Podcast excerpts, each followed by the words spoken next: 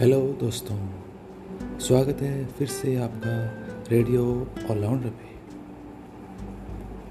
दोस्तों, आज के हेल्थ सेगमेंट में चर्चा करते हैं ड्राई आइस के बारे में। दोस्तों, आजकल के दौर में ड्राई आइस की समस्या काफ़ी बढ़ रही है। ड्राई आइस उम्र बढ़ने के अलावा अन्य कई कारणों से भी हो सकती है। जिनमें प्रमुख है टीवी, मोबाइल व कंप्यूटर का ज़्यादा इस्तेमाल, कुछ दवाओं का सेवन, थायराइड डिसऑर्डर, गंठिया, विटामिन ए की कमी आदि। ड्राई आइस होने के मुख्य लक्षण इस प्रकार से होते हैं। आँखों में जलन, आँखों में रेत के जैसे लगना, आँखें धुएँ और तेज हवाओं को सहन नहीं कर पाती है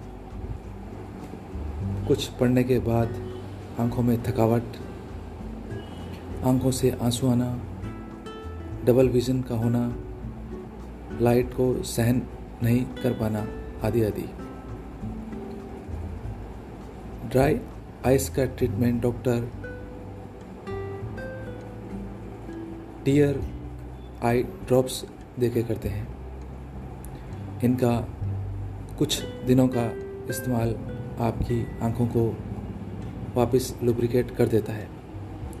इसके अलावा, खाने में ओमेगा थ्री फैटी एसिड की मात्रा का सेवन करना चाहिए, जैसे अखरोट वगैरह का। इसके अलावा, आप कुछ एक्सरसाइज भी कर सकते हैं।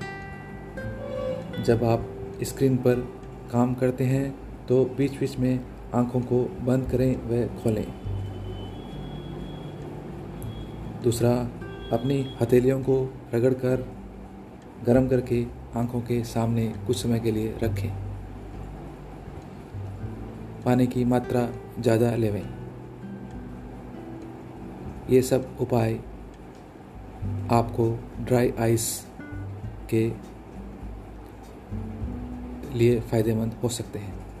धन्यवाद दोस्तों सुनने के लिए।